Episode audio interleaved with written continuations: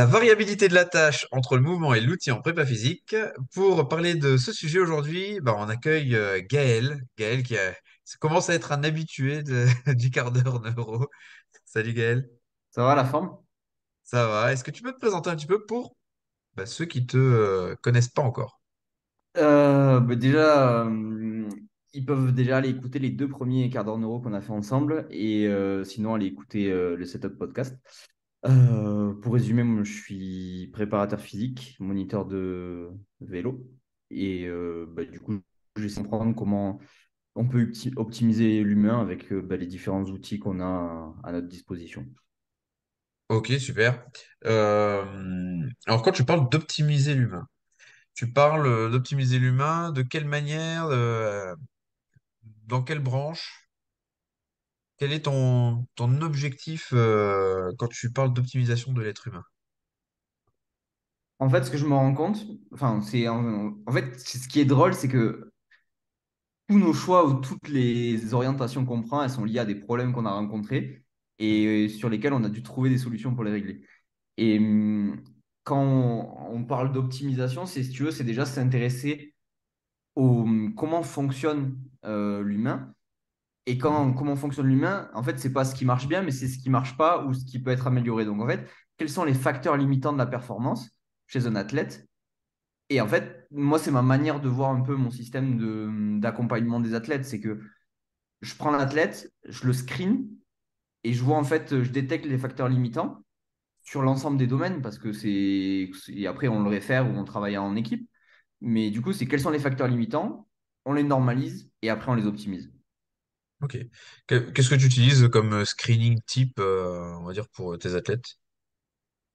J'en ai essayé plein, je les ai fait évoluer au fil euh, bah, du coup des, des expériences et euh, de ce qui fonctionnait bien et ce qui avait du feeling. Euh, le gros gros hum, screening, c'est euh, bah, un bilan inspiré, inspiré euh, la labo RNP comme vous faites, où on croise un peu bah, du coup les bilans oculo, enfin bilan pour l'entraînement euh, Euh, le fonctionnement en fait de tous les centres de décision et de gestion du mouvement. Ok, ça marche.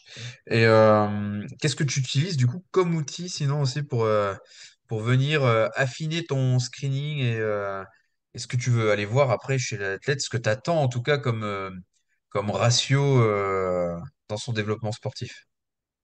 Et là, en fait, on en vient du coup dans la suite où on avait des athlètes qui étaient très bons, qui avaient tous les prérequis pour fo- fonctionner. Mais il faut pas oublier notre boulot, on est prépa physique. Donc en fait, le but, c'est quand même de développer et d'avoir les outils euh, de manière euh, euh, avec les outils sur lesquels on peut intervenir en salle de musculation ou dans sa discipline. Et en fait, c'est là où j'en suis venu ben, du coup à développer l'iso inertiel parce que pour moi, c'était un des outils les plus complets de screening. On parle beaucoup de développement avec l'iso inertiel, mais c'est pour moi, et enfin, les outils sur le marché sont pas suffisamment complets pour pouvoir euh, euh, en fait faire ça. Ils amènent pas assez de données ou pas de la bonne manière. Et euh, c'est pour Mhm. ça que j'en suis venu à créer la flywheel conique. Mais ça, pour ceux qui veulent plus d'infos, ils peuvent aller écouter le quart d'heure neuro sur l'iso inertiel ou aller voir sur cette performance.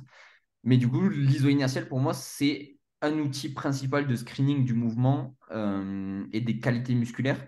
Euh, ben, parce qu'en en fait, on regroupe les trois, les, trois, les trois phases du mouvement, les trois régimes de contraction, et que en fait, euh, ça nous donne en fait ce la gestion du signal. Et, euh, et du coup, en fait, on a un signal en salle de musculation, et après, on a des outils, notamment euh, ben, des hum, capteurs d'acquisition de mouvement qu'on peut mettre dans la discipline. Et du coup, ça nous permet de faire un lien. Et ce lien, en fait, c'est le signal moteur. Ok. Et là, avec euh, ta machine isonertielle, tu arrives à euh, relier sur euh, ton programme les capteurs justement que tu vas placer en... dans l'entraînement spécifique avec les données que tu as sur la machine? Ouais, pas dans le même logiciel, parce que l'interface, là, ça demanderait beaucoup, beaucoup de développement. Euh, mais par contre, on arrive à avoir euh, les courbes et les tendances, euh, les chiffres. En fait, on arrive à comprendre comment l'athlète bouge. Euh, le capteur, il nous donne une accélération angulaire, euh, le placement d'un bras, un angle, une vitesse, une accélération. Et au final, ben, c'est la même chose qu'on aura sur un pattern de poussée, un pattern de tirage, un pattern d'une chaîne musculaire qu'on va screener à l'iso inertiel. Et du coup, on arrivera à voir euh, ben, comment ça fonctionne de manière analytique Et par analytique, je parle dissocié de la discipline. Mhm. Et comment on réagit de manière, ben, du coup, euh, dans la discipline, parce que ben, on sait que le contexte et l'environnement, ils créent du bruit. Et en fait, euh, l'une des hum, qualités des grands athlètes, c'est la capacité à s'exprimer correctement dans son environnement et pas que dans des situations d'entraînement. À gérer ce bruit, en fin de compte. euh, C'est ça. yes. Et, et du coup, bah, vas-y, explique-nous un petit peu, dans ta vision de la préparation physique, quels sont les différents petits euh, curseurs que tu peux ajuster pour euh, gérer au mieux le bruit qu'il y a entre, euh, on imagine bien, hein, quelque chose de dissocié qui va se faire plus dans une salle fermée, etc. Et par exemple, toi qui as une discipline qui est très outdoor, parce que tu fais du VTT, comment tu arrives à, recréer quelque chose de, de fluide, cohérent pour l'athlète? Mais en fait, la manière dont je le vois, c'est qu'il y a deux, il y a deux principaux, euh, comment s'appelle, euh, euh, domaines. C'est soit, en fait, on est sur le signal moteur, c'est-à-dire on s'intéresse sur les boucles, les boucles sensorimotrices, la rétroaction, enfin musculaire ou autre, mais qui va gérer de dire, ben, est-ce que mon corps il est capable d'adapter, d'absorber ou de gérer des positions liées à l'environnement? Donc, ça peut être euh, par exemple le travail d'aquabag ou de bamboo bar où en fait on vient mettre de la perturbation et du coup le corps il doit continuellement se réajuster. Mais ça peut être euh, sur de la course à pied, euh, sur un terrain de foot, enfin, où en fait l'athlète ben, il va glisser sur le terrain et du coup il va devoir se réajuster. En fait, tout ça c'est de la perturbation du signal moteur, puisque la boucle de rétroaction, en fait, elle est simplement en train de travailler et de, de machiner. Et après, il y a l'autre facteur qui est le facteur perception euh, environnement, mais au sens large, parce que on a la perception de l'environnement avec euh, le, l'organe visuel ou euh, tout ce qui est proprioception, etc. Que pour moi, je dissocie un peu du musculaire, même si le pont, il, est, il se chevauche, le- la proprioception, elle est sur les deux domaines. Euh, mais on a aussi l'aspect environnement, pas que terrain, mais psychologique et tout ce qui va avec, où on sait que la gestion des enjeux, la gestion d'avoir des adversaires, euh, la prise de risque, la notion de prédictibilité et de danger, euh, qu'elle soit subjective ou pas, parce qu'on sait que elle est, elle c'est une notion qui est dépendante, athlète dépendante ben, ça nous permet en fait de perturber, enfin, ça, en fait, ça se traduit par du bruit dans le signal. Ouais, parce qu'au final, est-ce que être, euh, attention, question philosophique, est-ce que être performant, c'est être quelque part en insécurité parce que ça te permet d'être plus, euh, tu sais, comment dire, ouvert au niveau de tout ce qui va se passer autour de toi, tu vois? Et donc, du coup, de laisser quand même une part de- d'insécurité pour que le système, en permanence, il essaye de, euh, tu sais, d'être le plus performant, comme un système de survie, tu sais. Tu seras Mm. jamais aussi performant que si un loup essaye de te bouffer pour aller, pour partir en courant, tu vois? Euh, ou est-ce qu'on essaye d'apporter le plus de variété possible dans l'entraînement afin de diminuer ce risque d'insécurité lié au mouvement, euh, à l'environnement et, euh, euh, et d'apporter un peu plus de confiance à l'athlète. Tu vois, on, est entre est-ce que je crée de la prédiction ou est-ce que je crée plus de la survie pour essayer d'améliorer mes compétences? Et c'est là où en fait on va voir que c'est la manière de le périodiser ou de le planifier. C'est en fait euh, toutes les tâches de, euh, bah, du boulot de l'entraîneur, en fait, tous les, les seuils d'anticipation et de création de séances qui vont jouer. Et ça, en fait, il faut que ça soit hum, individualisé pour l'athlète parce que on sait que, on, enfin, on parle régulièrement de la roue phylogénétique, mais selon l'état de l'athlète, il aura besoin d'une chose plus que d'une autre. Euh, selon l'état de son système et de ses euh, entrées sens- sensorielles ou de ses capteurs, ben, peut-être qu'il aura besoin d'une chose ou d'une autre. Euh, son environnement, euh, j'allais dire, euh, alimentaire ou son passé émotionnel, ben, on sait que ça va jouer une chose ou une autre. Toutes ces choses-là, en fait, elles vont contribuer et ça, ben, il faut réussir à faire un vrai screening de l'athlète pour réussir à le connaître, à le comprendre, pour pouvoir en fait être juste derrière, enfin être en arrière-plan, le laisser s'exprimer et juste manipuler les, cur- les curseurs au bon moment et Ouais. dans les, dans la dose qu'il est capable de tolérer. Et on est d'accord que de toute façon, oui, il faut pas qu'il se sente en insécurité parce que sinon, ok, il va beaucoup donner, mais peut-être qu'il n'arrivera pas à tenir sur le temps. Mm. Euh, mais par contre, dans ces trous phylogénétiques, comme tu disais, il faudrait réussir, en fin de compte, presque à l'entraîner dans chaque domaine de la phylogénétique quand il rencontre la problématique pour pouvoir bah, créer une nouvelle prédiction et être performant à ce moment-là. Et, euh, et du coup, euh, quel type de... Parce que tu parlais de signal, quel type de signal est-ce qu'on peut euh, venir apporter à l'athlète euh, pour euh, vraiment l'aider à passer ces différentes étapes, à, vraiment créer cette prédiction au niveau du cerveau? Mais Déjà, en fait, moi, je le vois plus dans l'autre sens. C'est déjà réussir à le détecter parce que c'est tellement complexe et, et en fait, aller dans le, enfin, prendre le problème à l'envers, c'est plus facile que d'aller dans le sens. Par exemple, c'est de se dire, mon athlète, il est euh, en, il est en flight euh, et Hmm, bizarrement, sur tous mes ratios de, de force et mes capteurs de position, euh, ben en fait, je vois que j'ai des déficits des extenseurs, je vois que en fait, euh, ces chaînes de flexion, etc. Du coup, c'est de dire, ah ouais, en fait, psychologiquement, je le vois comme ça. Sa manière de bouger, j'ai des datas, sa force, sa vitesse, sa puissance de ces chaînes de mouvement, elles sont comme ça. Euh, il n'a pas de derrière euh, ses timings et ses temps de, de mouvement de son signal.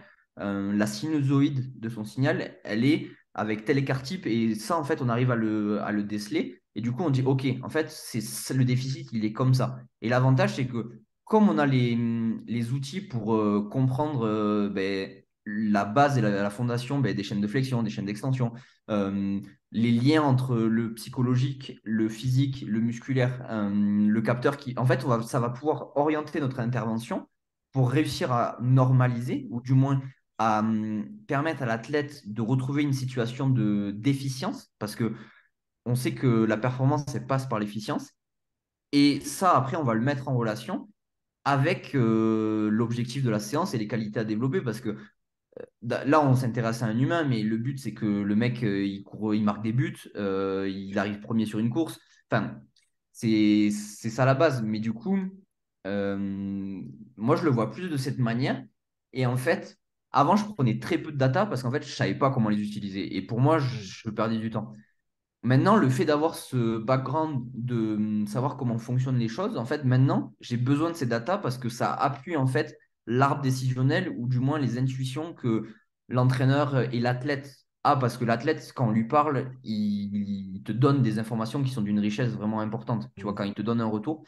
Et en fait, à partir de là, ben, avec les outils qu'on a, de l'iso inertiel, euh, des réflexes archaïques, de la neurofonctionnelle, des exovestibulaires, enfin, euh, de la musculation, enfin, toutes les méthodes de musculation qu'on connaît ou toutes les choses comme ça, derrière, en fait, ça nous permet juste de comprendre l'impact de chaque outil sur l'athlète, puisque chaque outil influence le signal. ok. Ouais, c'est super intéressant. C'est vrai que euh, ce qui m'a vraiment marqué, c'est quand tu parlais du bruit là tout à l'heure. Ce bruit, euh, en gros, c'est euh, bah, qu'est-ce qui va se passer et qu'on ne maîtrise pas forcément, le jour de la compétition. Qu'est-ce qui fait que ça va être le facteur de, performance plus plus pour l'athlète? Parce que dans ce bruit, t'as, comme tu disais si bien tout à l'heure, tu as le stress, tu as l'alimentation, enfin, il y a, il y a de- tout, plein de choses autour là qui viennent. euh, partager à ça. Je sais qu'on peut vraiment euh, placer l'athlète dans des conditions déjà un petit peu dégradées avec l'entraînement. Et jusqu'où on pourrait aller, alors je me permets de te le dire parce que je sais que tu t'intéresses beaucoup à la roue phylogénétique, etc. Euh, jusqu'où tu penses qu'on pourrait aller euh, avec l'athlète vraiment pour le pousser euh, avec ce bruit, tu sais, euh, dans le, dans son entraînement? Est-ce qu'il y a une Ouais. limite? Est-ce que euh, ça va être l'outil? Est-ce que ça va être l'environnement? Hum, j'ai envie de te dire, ce qui est sûr, c'est que la limite, il n'y en a pas. Parce qu'on sait que l'humain, il s'adapte, mais par contre, ça va jouer sur la, la progressivité de l'exposition, qu'il va falloir être vraiment prudent, parce qu'on sait que quand ça crache, ça met vraiment du temps à récupérer et on peut faire vraiment n'importe quoi. Du coup, pour l'instant, euh, avec des athlètes peu expérimentés, parce que hum, cette manière de fonctionner, ça demande hum, une, des années de fonctionnement, Ouais. euh, dans un- parce que c'est quand même une, je dire, un peu une une introspection aussi pour l'athlète de comprendre comment ça fonctionne et que s'il n'est pas capable de hum, voir les choses euh, lui-même, nous, on ne peut pas forcément aller au-delà des données qu'on récupère. Et je pense que là-dedans, après, on a des curseurs euh, qu'on arrive à mettre en place avec euh, des séances types, des tests. Euh, et donc, du coup, on a nos limites hautes et basses de notre signal. On a des durées d'exposition à partir du moment où ça se dégrade et on a des curseurs de pourcentage de perte où on sait que à partir de, de temps de temps, on a 10% de perte. OK, qu'est-ce que ça cause 10% de perte, de déficience du signal ou d'augmentation du bruit? Ça, en fait, ça, on peut le mesurer nous en tant que en séance. Et après, c'est de là de se dire, ben, est-ce que j'ai d'autres outils? Parce que ben, on sait que aujourd'hui, la fatigue, c'est quelque chose qui Hmm. est pas mal remis en cause. Et en fait, euh, ben, la fatigue, est-ce que c'est réellement ce qu'on pense ou ce qu'on croit? Tu vois, ça aussi, on ne sait pas. Et donc, du coup, c'est un travail de collaboration avec l'athlète. Et après, ben, on sait qu'au-delà de tant de pourcents euh, d'échecs, on sait qu'à partir de là, on switch dans quelque chose qui est plus profitable à telle période de la saison. Parce qu'il faut, il faut aussi le mettre avec euh, des phases de préparation, des phases de compétition. Euh, on va pas faire les mêmes choses et les mêmes explorations, euh, ou même, euh, ouais, c'est ça, exposition. Ou... Ouais, en fonction de la période de, de la saison de, et des échéances qui arrivent, quoi. Ouais, c'est ça. Yes. Ok, super intéressant. Je pense qu'on a un peu dérivé, mais dans le fond, le- le- le- j'aime bien cette philosophie de variabilité de la tâche. Euh, Romain parle souvent, tu sais, dans la variabilité de la tâche de tout ce qui est euh, euh, entraînement différencié, tu sais. Mm. Et, et je trouve ça vraiment intéressant parce qu'en fin de compte, l'objectif, c'est, ça va être de créer le plus de prédictions possible euh, parce qu'on ne sait pas ce qui va arriver justement sur la phase de compétition. Et, euh, et là où moi j'ai mon côté euh, curseur survie euh, qui, euh, qui vient me titiller, c'est me dire, OK, jusqu'où on peut monter la tension qu'il y a autour de l'athlète? C'est pour l'emmener progressivement vers, OK, plus ça va être dégradé et plus je vais m'y adapter, plus je vais être facile le jour de, de l'événement parce que j'aurai été prêt à tout et à toute intensité, tu vois? Donc, Mm. euh, donc voilà, voilà. Ouais, c'est ça. Euh, Mm. Toi, avec euh, la machine ISO inertielle, je sais que tu fais énormément de choses, que tu peux collecter énormément de data. Euh, comment tu peux réussir à, venir quantifier, tu sais, la variabilité justement de la tâche avec la machine iso-inertielle? Parce que si tu changes et que tu adaptes à chaque fois un mouvement différent, euh, tu sais, quand tu, euh, je sais pas, je dis un exemple tout bête, hein, euh, peut-être que je raconte une bêtise, mais tu veux faire un tirage. À chaque fois que tu vas changer ta manière de faire le tirage pour apporter de la variabilité, euh, est-ce que toi, tu arrives à quantifier justement un seuil de variabilité, de progression, etc.? Ouais, c'est ça. Mais euh, en fait, on... le signal, si tu veux, il a une amplitude, il a une fréquence. Hmm Et à partir de là, en fait, c'est maintenant on sait que des variations de tant de pourcents, elles sont tolérables, bénéfiques.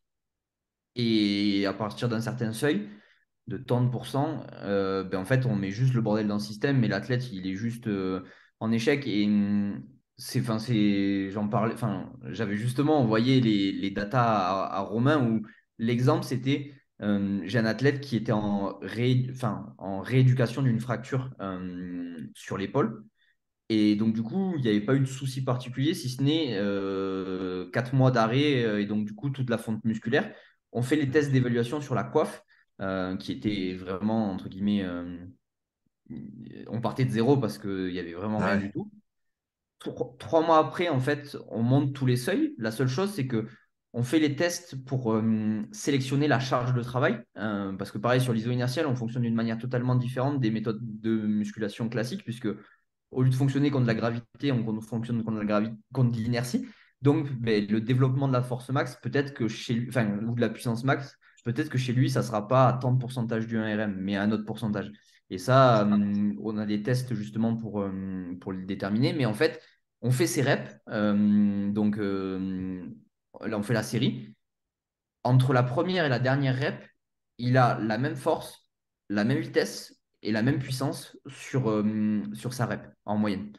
Par contre, ce qu'on s'aperçoit, c'est que la première rep, elle a un signal euh, qui est entre guillemets fluide, et la dernière rep, elle a un signal où en fait, au lieu de faire un mouvement, euh, un mouvement classique, en fait, le signal, il est, Ah, il y a du bruit, et en fait, on n'a plus du tout la même chose. Et ça, ben, c'est là, à partir de là où en fait on a réussi à trouver sa bonne zone et on a réussi à avoir des gains euh, de récupération de force et des Ah, gains fonctionnels d'amplitude et tout ce qui, tout ce qui allait sur son épaule avec un temps vraiment réduit. Et la kiné, euh, elle était vraiment super contente euh, de tout ça. Et en fait, c'est juste parce qu'on est resté dans cette zone de travail. Et lui, pourtant, il y a des fois, il arrivait, il me disait, Gaël, je suis fatigué, euh, j'ai pas de force. la kiné, on a fait, on a fait ça parce que ils ont une vie à côté. Donc, ouais, ben là, j'ai écrit toute la journée, j'étais à la fac en partiel. Donc, ben, du coup, là, tu vois, je suis fatigué, etc. Et en fait, c'était, j'allais dire, un peu interdépendant de son retour. C'est-à-dire que j'écoutais son retour, mais le signal, il nous mettait euh, il peut pas mentir, quoi. Tu vois, c'était son épaule est capable de tolérer ou capable de pas tolérer. Et à partir de là, on prend de la marge parce que euh, il faut être euh, prudent. Chaque fois, c'est validé par la kiné qui, elle, euh, donne l'avis. c'est-à-dire que moi, je suis arrivé après que la kiné ait donné ouais, le, la validation. Mhm. Euh, la validation, la kiné est restée parce que je voulais quand même que qu'on ait un avis et qu'on avait besoin de maintenir justement euh, des soins kiné. Et moi, j'étais vraiment sur la réa.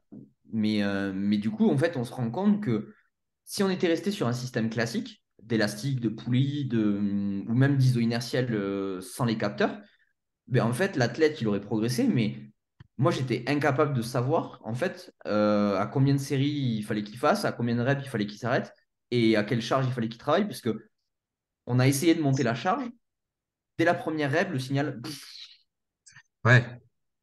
En fait, ça aurait été impossible à quantifier si tu n'avais pas eu euh, ce- ces outils-là, quoi, à ce moment-là. ouais, exactement. Ok.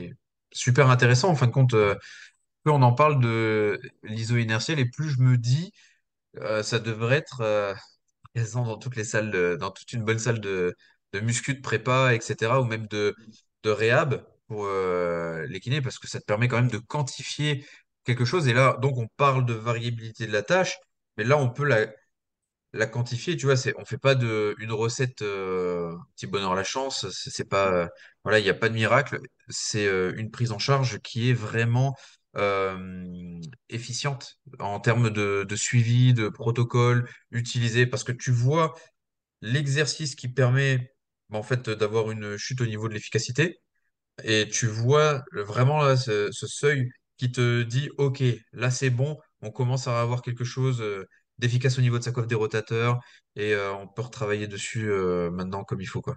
Ouais, Ça, c'est super intéressant. Et en Et en fait, ça, après, tu as juste des réglages euh, après par la suite? Ah ouais, ouais, bah après on a juste, on a juste la charge, on a juste le ratio force-vitesse. Oui, c'est ça, ratio force-vitesse et ratio excentrique-concentrique. Ok, super. Et donc après, là, tu as des... euh, est-ce que, je ne sais pas hein, comment se passe le logiciel exactement, mais est-ce que tu as des euh, courbes de travail, des seuils de travail qui sont adaptés en fonction des problématiques? Ouais, totalement, totalement. C'est Ok. qu'on se rend compte que en fonction des qualités qu'on veut, hum, qu'on veut développer, soit en fait on a les qualités classiques de la musculation, euh, la force, la vitesse, l'hypertrophie, l'endurance, enfin hum, de la puissance, enfin tout ce qu'on développe de manière euh, classique, mais de manière beaucoup plus efficace puisqu'on a un suivi et on a un signal qui est plus riche Ouais. Euh, parce que la courbe, en fait, elle est autorégulée. Et, et comme euh, ben, en fait, on, on met juste plus d'exposition euh, qu'une haltère, puisque l'haltère, il y a des moments où elle est pas dans la gravité, enfin, où la gravité, en fait, elle n'a pas de, de force. Et tu vois. plus de mouvement, quoi. En fait, t'as plus de courbe de force euh, dans ton mouvement, quoi. C'est ça. Donc, du coup, en fait, c'est ça. Et après, on a tous les effets qui, derrière, en fait, sont méconnus de l'iso inertiel, mais qu'on peut appliquer, qui sont ben, tout le travail, euh, entre guillemets, nerveux, euh, de coordination, de timing, euh, le travail myofascial sur vraiment. on a des gains vraiment qui sont beaucoup plus importants. Enfin, je veux dire. Romain, généralement, chaque fois, je lui envoie un message, je lui dis Waouh, t'as, t'as déjà vu ça? T'as déjà testé? Et il me dit Ouais, ouais, euh, ça marche, c'est c'est des trucs de malade. Ouais, parce que là, tu me parles euh, de, tu parles de myofacial, mais est-ce que tu as testé euh, du, du coup la machine, euh, bah forcément avec des, des régimes. euh, musculaire, ok, mais euh, après avoir fait un relâchement myofascial, après avoir fait, par exemple, une intégration neuro, tu vois, et voir les différences, ouais. Ouais, c'est ça. Là, par exemple, ben, mercredi, j'avais justement un athlète on a fait, enfin, donc du coup, hier, un, un- comment s'appelle, un athlète où on a fait, euh, on était sur une séance, euh, enfin, lui avait fait une, une séance très traumatisante de sa discipline où il avait énormément de courbatures. Euh, et du coup, on était à J plus 3, donc euh, vraiment là où c'était compliqué. Et en fait, on a réadapté sur du relâchement myofascial et de la capillarisation. Enfin, Ouais, prends entre guillemets parce qu'on était vraiment sur quelque chose de, de bonifier le turnover et d'aller chercher vraiment quelque chose qui était euh, bénéfique pour lui parce que ben, il avait à nouveau une, une échéance euh, à J plus 6, donc euh, il fallait, il fallait gagner du temps.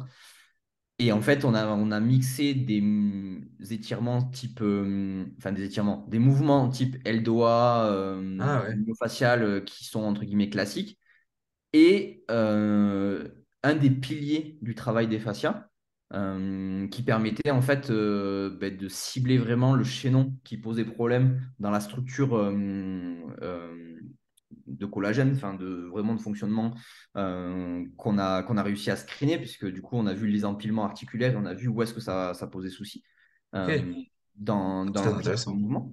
Et en fait, l'athlète, on n'a pas fait beaucoup. On a dû faire 15 minutes de séance, euh, trois, trois séries, euh, trois séries de 20, euh, donc en gros euh, de 20 secondes, tu vois, dans, voilà. Et en fait, l'athlète, déjà, il, te le, il se sentait. Il dit, je me sens différent. J'ai plus mes courbatures. Enfin, il dit, d'habitude, Ah je bois, je m'assois, j'ai des, ça tire. Il dit, là, je me sens différent. Et là, aujourd'hui, je lui ai renvoyé un message. Il m'a dit, ben, il dit, je me sens tu vois, je me sens, je peux retourner m'entraîner et j'ai plus la même gêne, tu vois, de courbature. ok, c'est intéressant. C'est très intéressant. En fait, ce travail de- d'individualisation, en fin de compte, parce qu'on parle de variabilité de la tâche, mais on est de- presque dans l'individualisation de la variabilité de la tâche. Et c'est ça qui est intéressant avec tous les datas que tu peux avoir. Euh, je, je regarde en même temps le temps qui tourne. Je pense qu'on se rapproche plus du trois quarts d'heure neuro que du quart d'heure neuro. Mais c'est intéressant.